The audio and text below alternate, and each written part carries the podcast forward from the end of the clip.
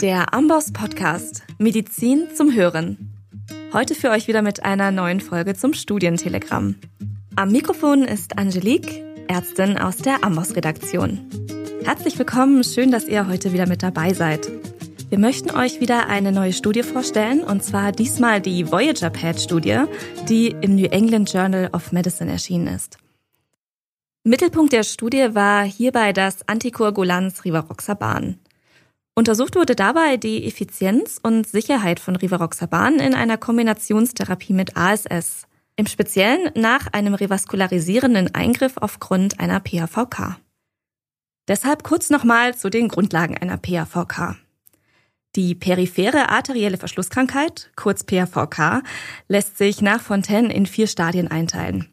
Auf dieser Stadieneinteilung basieren unter anderem auch folgende Therapieentscheidungen. Spätestens ab Stadium 3, also das Stadium eines ischämischen Ruheschmerzes, ist eine Revaskularisation indiziert. Zur Durchführung einer solchen Revaskularisation gibt es mehrere Möglichkeiten durch ganz verschiedene interventionelle und operative Verfahren.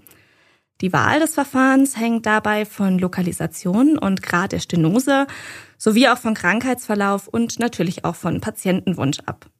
Für die Behandlung nach einer Revaskularisation empfehlen die aktuellen Leitlinien, vereinfacht gesagt und Sonderfälle ausgenommen, eine Thrombozytenaggregationshemmung mit Acetylsalicylsäure oder im Falle eines operativen Verfahrens alternativ auch mit Clopidogrel. Doch wie steht es nun um eine Kombinationstherapie aus oraler Antikoagulation und ASS nach einer Revaskularisation? Könnte eine Kombination vielleicht ein besseres Outcome in Bezug auf ischämische Folgeereignisse erzielen? Genau diesen Fragen geht die Voyager-Pad-Studie nun auf den Grund, denn bislang war die Evidenzlage diesbezüglich noch sehr limitiert. Die Grundlage der Publikation war unter anderem die sogenannte Kompass-Studie, erschienen im Oktober 2017. Diese hat sich ebenfalls mit der Wirkung von Rivaroxaban in Kombination mit ASS beschäftigt, dabei aber keine PAVK-Patienten untersucht, sondern hauptsächlich Teilnehmer mit einer koronaren Herzerkrankung. In einer Subgruppenanalyse der Kompass-Studie hatte sich dann gezeigt, dass Patienten mit KHK und einer zusätzlich bestehenden PAVK besonders von einer Rivaroxaban-Gabe profitieren.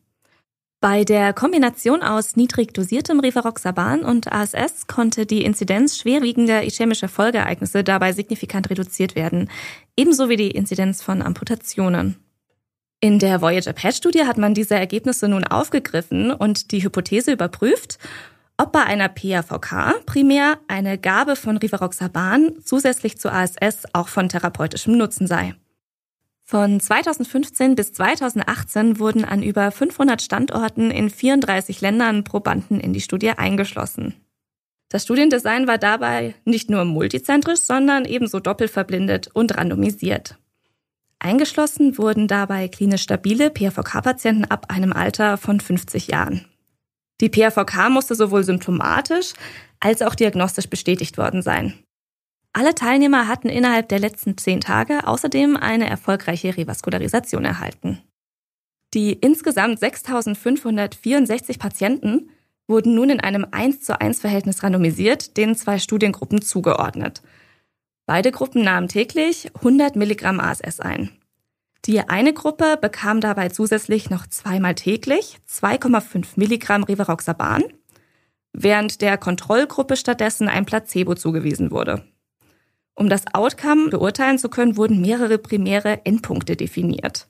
Dazu zählen folgende fünf große vaskuläre Folgeerkrankungen oder Komplikationen. Zum einen eine akute Extremitätenischämie, Amputation, ein Myokardinfarkt, ein ischämischer Schlaganfall oder das Versterben aufgrund eines kardiovaskulären Ereignisses. Wie sicher Rivaroxaban in der Anwendung war, wurde anhand der aufgetretenen schweren Blutungen unter der Medikation beurteilt. Was dabei als schwere oder weniger schwere Blutung galt, wurde anhand mehrerer verschiedener Klassifikationen definiert. Grundlegende Charakteristika wie Alter, Geschlecht oder die Verteilung von Risikofaktoren unterschieden sich zwischen der Studien- und der Kontrollgruppe nicht wesentlich. Bei den Risikofaktoren standen hier vor allem die üblichen Verdächtigen wie Diabetes mellitus und aktives Rauchen im Vordergrund, genauso wie eine erniedrigte GFR und eine bekannte KHK. Das mediane Alter der Teilnehmer lag bei 67 Jahren. Die Geschlechterverteilung fiel ein wenig zugunsten der Männer aus. Lediglich 26 Prozent der Patienten waren Frauen. In der Krankengeschichte beschrieben rund 96 Prozent und damit fast alle unter einer Claudicatio intermittens zu leiden und damit quasi auch am Leitsymptom einer PAVK. Der mediane Knöchelarmindex, welcher als diagnostisches Mittel herangezogen wurde, lag bei den Teilnehmern bei 0,56 und damit im Bereich einer mittelschweren PAVK. Wie wurden die Ergebnisse nun ausgewertet? Der Zeitpunkt der Nachuntersuchung lag im Durchschnitt bei 28 Monaten. Bei der Bewertung des Outcomes wurde stets nur der eigentliche Behandlungszeitraum betrachtet. Und das ist deshalb im Speziellen zu erwähnen, da in beiden Gruppen rund 30 Prozent die Behandlung im Verlauf abgebrochen hatten.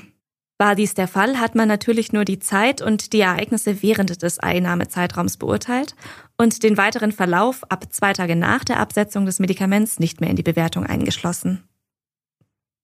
Welche neuen Erkenntnisse liefert die Voyager PET-Studie uns nun? Zum einen konnte das Auftreten der fünf primären Endpunkte in der Rivaroxaban-Gruppe signifikant gesenkt werden.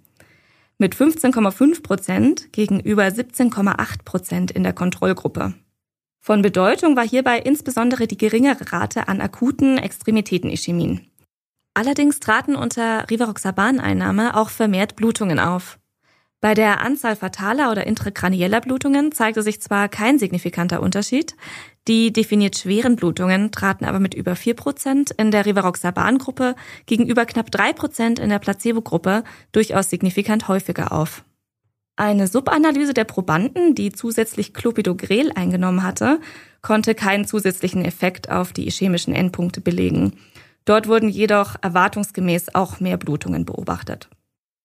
Die Studie lief ja nun mit einem mittleren Nachbeobachtungszeitraum von 28 Monaten relativ lange, also über zwei Jahre lang.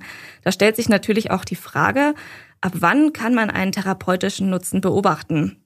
Diese Frage haben sich auch die Autoren gestellt und diese auch beantworten können. Den therapeutischen Nutzen konnte man nämlich schon ziemlich früh sehen. Der Benefit der Rivaroxaban-Gabe tritt nämlich bereits verhältnismäßig früh ein. Schon ab dem dritten Monat teilt sich die zur Hochrechnung der Inzidenzen verwendete Kaplan-Meier-Kurve und folgt diesem Trend auch im weiteren zeitlichen Verlauf. Die Autoren stellen außerdem folgende interessante Schätzung auf – bei 10.000 Patienten, die man ein Jahr lang mit zweimal täglich 2,5 Milligramm Rivaroxaban plus 100 Milligramm ASS behandelt, könnten 181 der ischämischen Ereignisse verhindert werden. Dies ginge jedoch auf Kosten von rund 29 Blutungsereignissen. In Kürze kann man also sagen, für fast jeden fünften der Placebo-Gruppe kam hochgerechnet auf drei Jahre ein ischämisches Ereignis. Eine Zugabe von Rivaroxaban reduzierte das Risiko dabei um rund 15 Prozent. Eine deutliche Limitation der Studie ist, wie bereits vorher erwähnt, die Anzahl der Probanden, die die Medikation früher als erwartet beendet hat. Und auch wenn dies in beiden Gruppen ungefähr ein Drittel der Patienten betraf und damit ähnlich verteilt war, ist die Zahl dennoch höher als erwartet ausgefallen. Insgesamt lag die jährliche Abbruchrate in der Rivaroxaban-Gruppe bei ungefähr 14 Prozent. Damit ist die Quote vergleichbar hoch mit Abbruchquoten aus anderen Studien, zum Beispiel Studien im Zusammenhang mit Arteriosklerose oder akutem Coronarsyndrom. Zu erwähnen ist auch, dass die Studie von Bayer und Janssens Pharmaceuticals finanziert wurde. Um nun ein abschließendes Fazit zu ziehen, die Voyager PET-Studie liefert uns als eine groß angelegte Untersuchung weitere Evidenz, dass PAVK-Patienten wegen ihres hohen vaskulären Risikos von einer Kombitherapie aus Rivaroxaban und ASS nach einem revaskularisierenden Eingriff profitieren könnten. Die Studie bestätigt und erweitert damit die Ergebnisse aus der vorangegangenen Kompass-Studie. Laut Schätzungen sind weltweit aktuell mehr als 200 Millionen Menschen von einer PAVK betroffen. Und die Inzidenz ist weiter steigend. Bei einer solchen Anzahl an Betroffenen bleiben daher weitere Studien abzuwarten und sind auch entsprechend zu begrüßen, damit diese Patienten weiterhin auch bestmöglich versorgt werden können. Falls du die Studie noch einmal im Detail nachlesen möchtest, findest du sie unter dem Titel Rivaroxaban in Peripheral Artery Disease After Revascularization von Bonaka et al. erschienen im New England Journal of Medicine. Und wer nochmal alle Infos zur peripheren arteriellen Verschlusskrankheit nachlesen möchte, schaut einfach gerne im entsprechenden Amos-Kapitel nach. Das war's für die heutige Folge. Ich bedanke mich fürs Zuhören und sage Tschüss und bis in zwei Wochen. Alle Infos zum Podcast und der Amboss Wissensplattform findest du unter go.amboss.com slash podcast.